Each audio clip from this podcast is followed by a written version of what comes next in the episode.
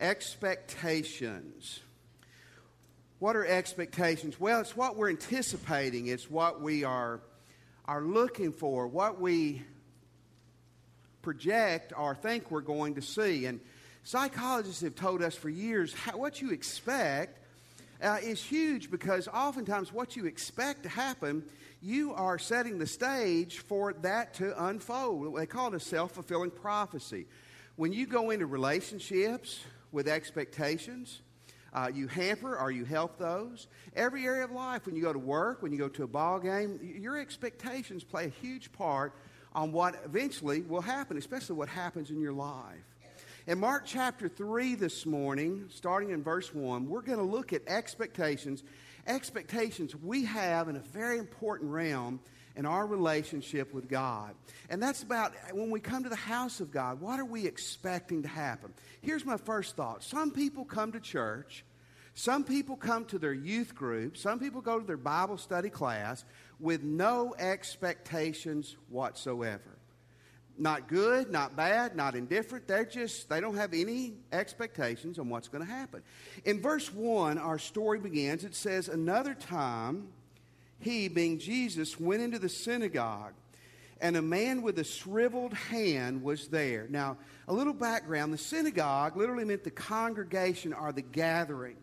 And in Jesus' day, uh, it was the congregation, the gathering of the Jewish people to worship. It was their place they went to do what we're doing this morning to sing to God, to be educated, to hear teaching, to hear preaching, uh, and to fellowship. The temple, we're more familiar with the temple because it gets a lot more play in the Bible.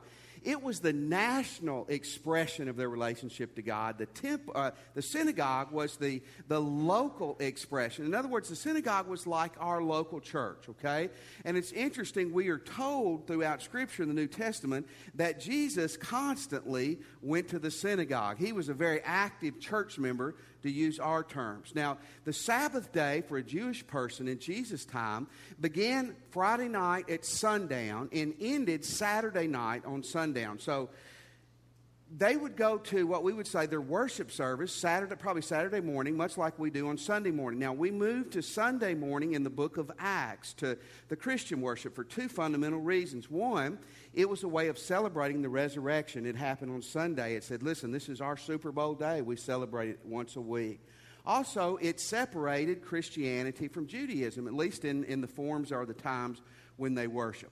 On this particular day, Jesus is there and there's a man there, it says he had a shriveled hand. And Luke chapter 6, now this story is told in Matthew, Mark, and Luke. Matthew, Mark, and Luke are called the synoptic gospels or the seal-like gospels. they have, they tell a lot of the same stories, but they're told from different eyewitnesses, so you get different details. Here it says, on another Sabbath, this is the same story, he went into the synagogue and was teaching, and a man was there whose right hand was shriveled. Now, we're going to see in a moment that that's going to be an important thing, uh, being his right hand. Now, we, t- we think, and most scholars think, that his hand was shriveled, not, he wasn't born that way, but that he had had some kind of an accident that had rendered his muscles and his nerves basically uh, paralyzed. So his, his hand was, was drawn up. There was no known cure at this time, being his right hand. Uh, two, it was significant. And in the synagogues in Jesus' day, the men and the women sat separate. Wouldn't that have been kind of cool? Not when you were a teenager. When you're old like me, it wouldn't matter, right? But the men would sit up toward the front and the women toward the back. And one of the things that they would do when they, when they would pray, they would stand and lift their hands in prayer. And this man, probably, it was, it was probably pretty noticeable when he, he stood and he lifted his shriveled hand uh, in prayer. And so he was probably known or, or, or well known in the community and in that synagogue. Now, we'll get back to more of that in a moment. But you know, I wonder, as I've read this story a lot this week, did that guy come to worship that day saying, you know what? This Jesus guy may be here. This was probably in Capernaum where he had been in Galilee. And I might encounter Jesus and my life might be changed. Or did he come in the synagogue like many of us came in here this morning going, you know what? It's Saturday. I got to go to worship.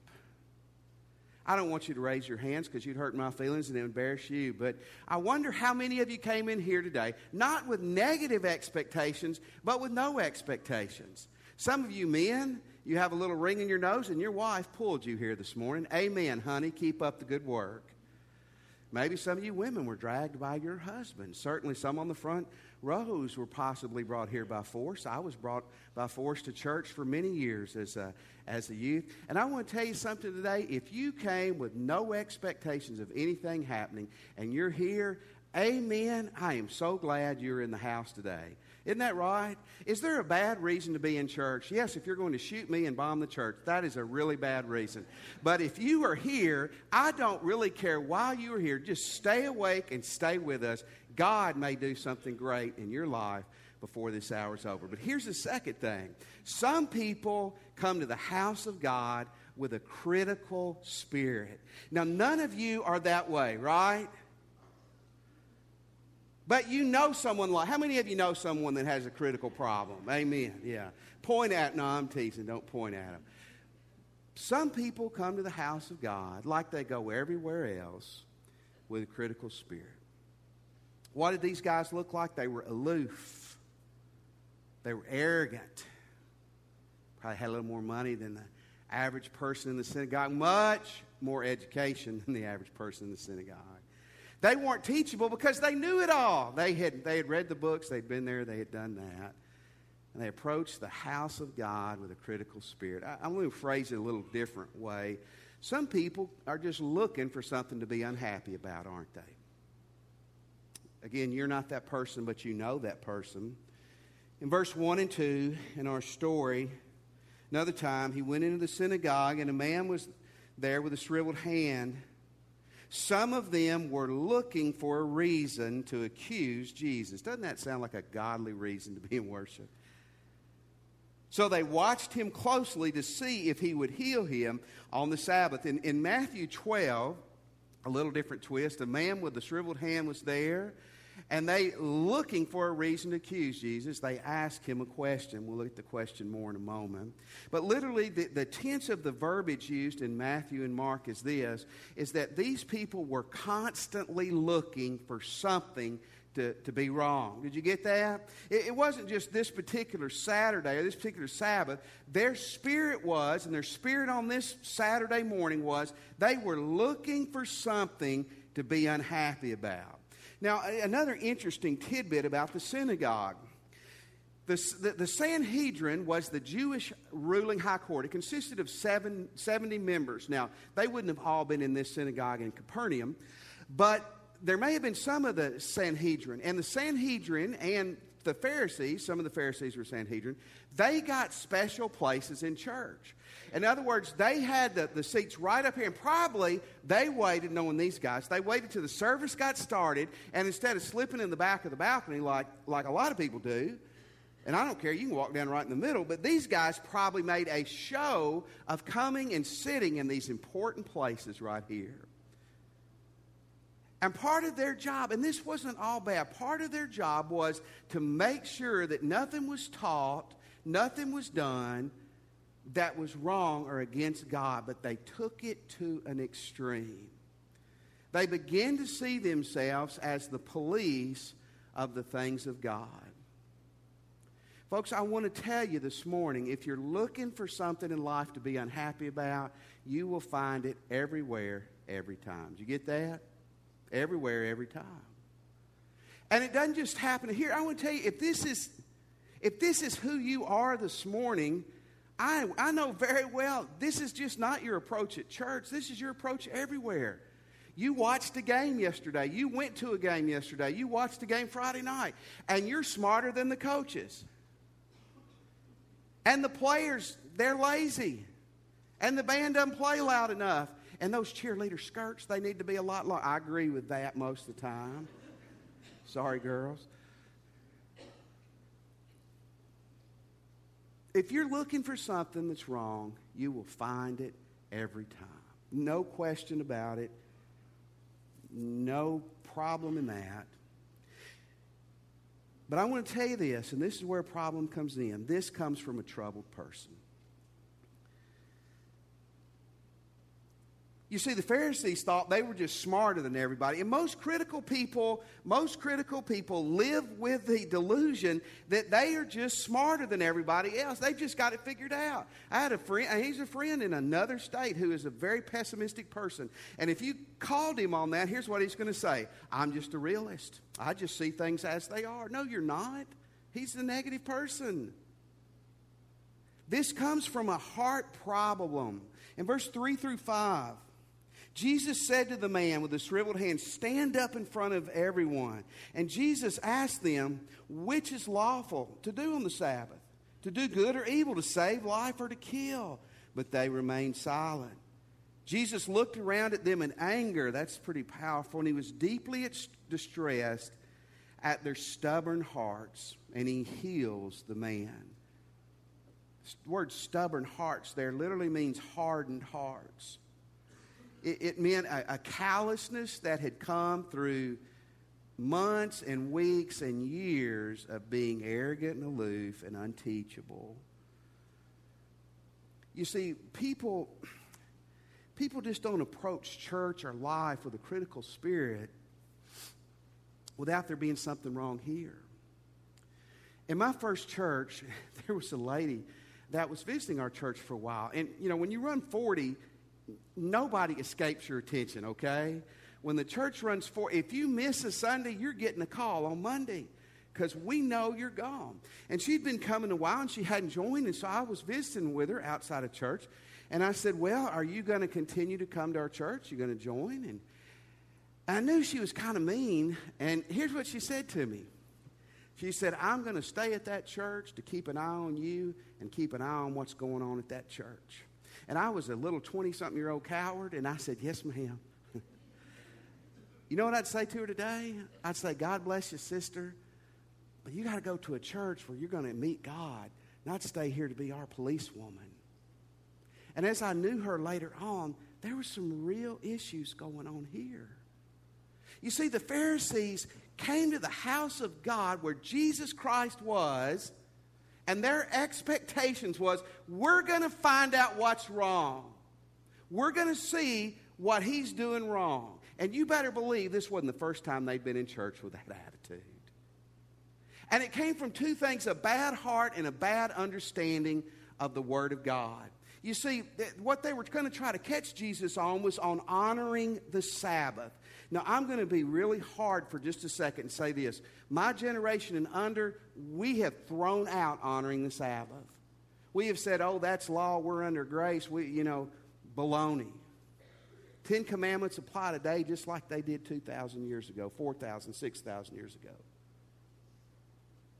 And it's interesting of the Ten Commandments, the one that gets more verbiage than anything else is on honoring the Sabbath. Isn't that interesting? More than commit adultery, more than don't commit, don't commit adultery. Let me rephrase that.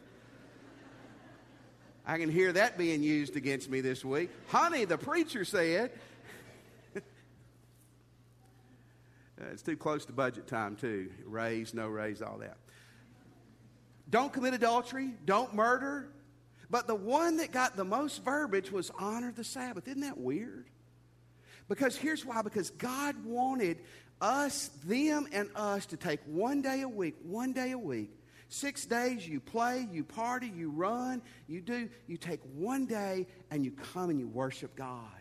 One day you're different from the world. One day you rest and recuperate psychologically and physically. One day. No, that's great, but here's what the Pharisees had done. The Pharisees said, hey, the Bible's good, but it's not good enough. And they literally added 39 laws on top on how to obey the Sabbath. Now, is that not creepy? Folks, let me tell you something. We get in trouble anytime we look at the Bible and we say the Bible's not enough, we better add this to it. And Baptists have been bad about that at times. Amen or oh no? The Bible's good enough. it really is. They added 39 laws. They had, listen, you could, you could lift like 10 pounds on the Sabbath, but if you lifted 15, sin. You could walk 25 steps, but if you went 26, sin. I fall and break my arm. Will runs up here. Will is a good Jew, let's say. He cannot, all he can do, if he's going to obey their idea of the law, is stabilize it. You, you'll have to set the bone tomorrow, so I've got a really bad night ahead. If a woman's having birth, you can deliver the baby. You don't fix a problem, you just settle it, you fix it tomorrow. Some believed you didn't even pray for someone to be healed on the Sabbath because that was breaking the Sabbath. And Jesus said, You're crazy. Here's a man with a shriveled hand, his right hand. Legend said he was a bricklayer, a mason. Probably right handed because most people are probably right handed. And you're saying, I'm doing wrong by healing this guy on Sunday, on Saturday for them. You see, when we when we come into the house of God, and, and listen, I'm not trying to say that that me or any preacher is always right, any music's always right, any Sunday school, and that you shouldn't talk about and try to make things better. But I'm saying when your heart or my heart is habitually critical, there is a problem with our understanding of God and our, our, our heart. Okay? Let me tell you, and these things cause problems. Okay? You see, when, when we have critical expectations, we bring it into the house of God, it creates more problems. Here's the first thing we miss others in need. Here's the guy with the real problem. Folks, uh, everybody look at me just one second. Look around you. Just, just kind of glance around you from left to right. You are looking at people who have problems. Some of you are going, yeah, I'm staring at somebody right now, and they really are, they're a weirdo. They're out there. No, back off. but the Pharisees, the guys who were the most educated in the Bible, came to the house of God and they missed all those around them who were hurting. You see, when, when you think you got it figured out and you think that God's appointed you to be the policeman for everybody else, you're going to miss those in need. Here's the second thing that ought to bother us you anger Jesus with this attitude. In verse 5, in verse 5, it says, Jesus looked around at them in anger and he was deeply distressed. That biblical word anger there is not the word that means he blew up, it meant that he had a settled disturbance in his spirit. It, it meant Jesus was, was angry at their behavior. You know, if, if nothing else I say this morning doesn't get our attention, this should. When you and I approach life and God and worship with a critical, haughty spirit, it angers God Almighty. Nothing else, that ought to bother you. Okay? Here's the third thing you miss God. You miss God. I'm not going to read him again right now. Jesus has this guy stand up and he heals him. I mean, it's flat out a miracle. Nobody can dispute that. Nobody can dispute it. Well, I am going to read them. Let's look at verse 6, what happened after they healed him. Then the Pharisees went out and began to plot with the Herodians how they might kill Jesus. Who were the Herodians? These were a group of Jewish people who were really considered traitors to their fellow Jews. They lined themselves up with the Roman government. Herod Antipas, uh, hence the Herodians, Herod Antipas was the ruler of this part of Galilee. And these Jewish people, Herodians, said, We are supportive of Herod and the Roman government. Normally, the Pharisees and the Herodians hated each other because the Pharisees were devout Jews and they weren't going to associate with a Gentile, non Jew, period, much less a Jewish person who was kissing up to the Roman government. But have you ever noticed this? Critical people can always find critical people. Have you ever noticed that? It's the weirdest thing in the world. You get somebody who's unhappy, and I guarantee you within a month, they have found someone else who agrees with them. And there is an unholy alliance that has created. I had a drug addict in one of my churches in Texas. He was a Christian, and he would do real well 95% of the time. Then he would fall off the wagon, he'd go on a binge, then he'd come back home, dry out, and he'd be good for six months. And I asked him one time, I said, How, how do you disappear? You go into a town you've never been into before, and you can find crack just like that. You know what he said? If you're looking for the wrong things, you can always find the wrong things. You, if you're looking for trouble, if you're looking, if you're looking to find things you shouldn't find, you have a sense of where to go to find it. The Herodians and the Pharisees become buddies. Now tell me if you don't think this is interesting. They're mad at Jesus for healing on the Sabbath, okay? And now they're plotting to murder him on the Sabbath. Is there not a little irony in that? Boy, we don't want that deacon healing someone on the Sabbath. We need to kill him. Now, biblically, killing a deacon is justified most of the time, but not a pastor. They miss God. They miss God. I want to ask you a question this morning. How many of us this morning are going to miss God? We're tired. I understand. I'm tired too. They didn't have donuts over here. I didn't get my sugar high in between the two services. I'm a little grouchy. 1999, I was pastoring a church in Texas. Easter Sunday, we had about 300. That was a full house for us. Easter Sunday, three people came down during the invitation and got saved. Now, if that happened this morning here, it would be tremendous. That was really tremendous there. Here's the really weird thing about it they were out of state visitors visiting with family. You, you following me? I mean, it wasn't like they're going to get baptized here and they're, they're in the community. These were three people, I, two of them I never saw again. And they came down that morning and they got saved on Easter Sunday and said, This was great. We're going back to California, man. We'll find a church there. God bless you. It's like, wow. It was just God. It was just God. Friday morning, I'm still, I mean, my feet aren't touching the ground. I am still, I am so excited about it. I get a knock on my door at home. Friday's my day off. It's a little old man in my church, a little older man, who He's got a little bit of a critical problem. And he comes in, I let him in. I live in the parsonage. And he, this should have been a warning to me. The first thing he says, he walks in, he's looking around. I've never been in the parsonage before. And when he left, I was thinking, and you never will be again. he sat down in my den and for 30 minutes told me how terrible that last Sunday was, how bad the music was, how when I, I tried to make people laugh, and I wasn't very effective there or here, and he didn't like that, and he didn't like this, and he didn't like that. And I let it ruin my weekend for sure. But later on, as I begin to think about that, that guy completely missed God. All the great things that happened. He came to church about twice a year.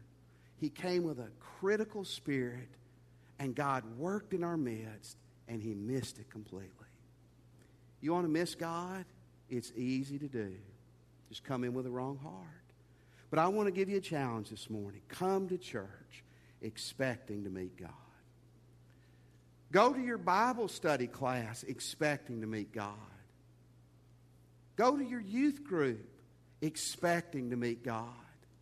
In Switzerland, several years ago, moms and dads, listen to this. They did a huge study on why are kids dropping out of church when they go to college and they get past college. And, and that's a terrible phenomenon in our country. And it has been for 20 or 30 years. That young people, a lot of them who grow up in church, when they get out on their own, they quit going to church, period.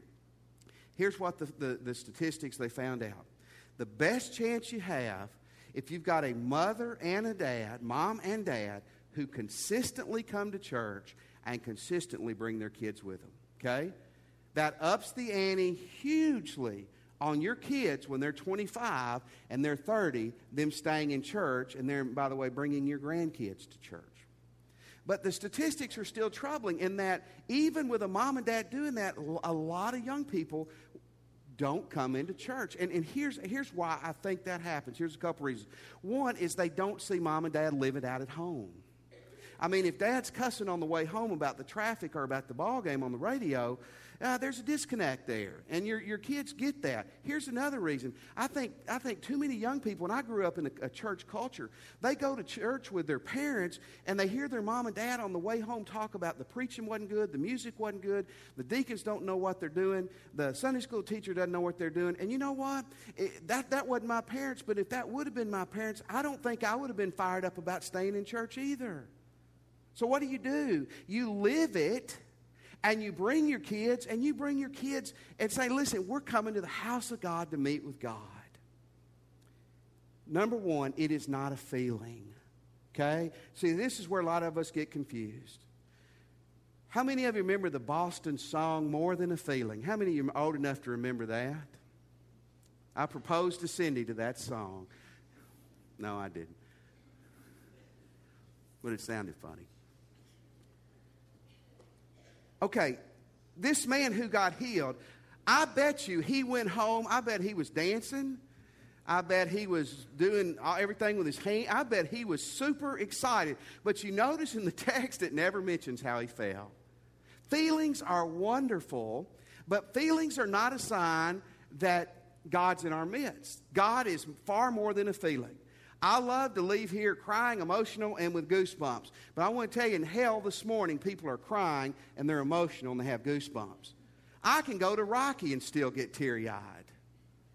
I cried when I saw Steel Magnolias because it was killing me to watch that movie. when is this going to be over, God? That's a great thing about getting married, guys. You don't have to go to any more chick flicks. I'll have a feeling about that later, too. Won't I? See, don't come to church expecting every week, if I meet God, I got to cry, I got to I gotta shout, I got to scream. Listen, I wish our church shouted and screamed more. I wish we had people raising their hands, and, and that'd be great. But it's more than that, okay? It's more than that. When you come to, to church, expect to meet God. It's more than a feeling. Let me tell you a second thing. You'll see miracles happen when you come expecting it. You sure will. Verse 5 He looked around at them in anger. He was deeply distressed at their stubborn hearts.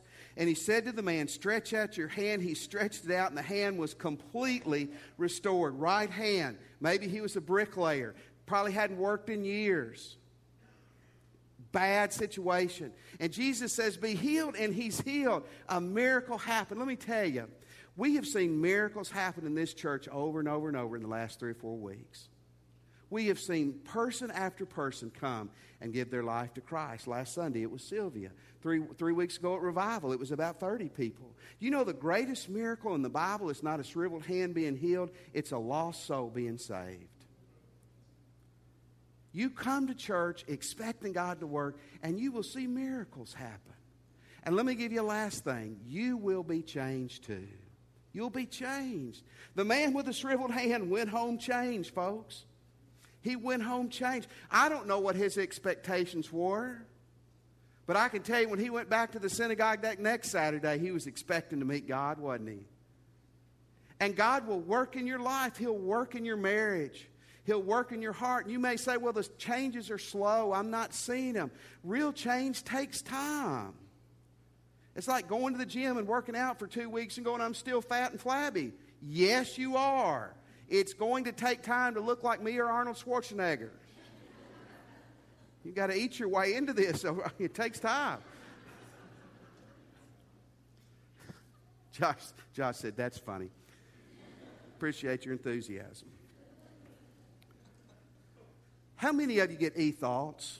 E thoughts. It's a, it's a a devotional. You need to get it. You can get on our church website and get it. This, this last week, Perry Lassiter, one of our wonderful church members, wrote an e-thought about a guy he knew whose last name was Weaver. Perry's like 120, so this guy had to be like 160, or would be now if he was still alive. But Perry met this guy when he was in his 80s in the 1960s. So this happened in the early 1900s when this man, Weaver, was a teenager. True story. He got, he got into it with somebody. And he said, I'm going to kill that person. And he literally got a gun and he put it, a pistol and he put it in his coat and he said, I'm going to go out and I'm going to kill that guy. He said he walked around town that night. It was raining, it was cold, and he couldn't find him. And he looked, and there was a church, and he could see they were having a service. He said, I'm going to go in there. I'm going to dry up a little bit and you know, warm up. Then I go back out on my pursuit. He went in that church with no expectation at all of meeting God. He sat and he listened to the preaching. When the invitation came, Mr. Weaver walked down that aisle and he got saved. And he was on his hands and knees at the altar and he looked to the left of him. And guess who was to the left of him who got saved that night? The guy he was looking to murder. Perry said 60 something years later, he knew that Weaver, Brother Weaver, a devout pastor whose life was altered forever and for eternity because he went into a service and he met God. And the same God that healed the shriveled hand and that changed a murderer's heart is the same God that will meet you this morning if you'll let him. Let's pray. If you're a Christian, I just want to challenge you today to challenge your expectations, to challenge your heart. If you're not a Christian, right where you're seated, would you pray with me and just say, Jesus, I, I'm a sinner and I want to repent of my sins. I believe you're God's Son who died and, and who arose for me. Jesus, come into my heart and save me this morning. Let me have your attention just for a second. We're going to stand. I want to challenge you to respond to God. God's here. God wants to meet you. God wants to change you today. Some of you need a miracle. The Bible says Jesus is the same yesterday and today and forever. You got to respond. Maybe you just ask Christ in your heart or you're ready to do that. You come in a moment. We'll be waiting for you down here. Maybe you'd like to join the church. We would love for you to do that. One way you can join is just by easing down the aisle in a moment. We'll help you join. Christian, maybe where you're standing, maybe at the altar on your knees or praying with a minister, you need to say to God, God, I repent for my critical spirit. God, I want to lift the flag up for myself in this church, and I want to always come in here expecting to meet you. Let's stand, and as God leads you today,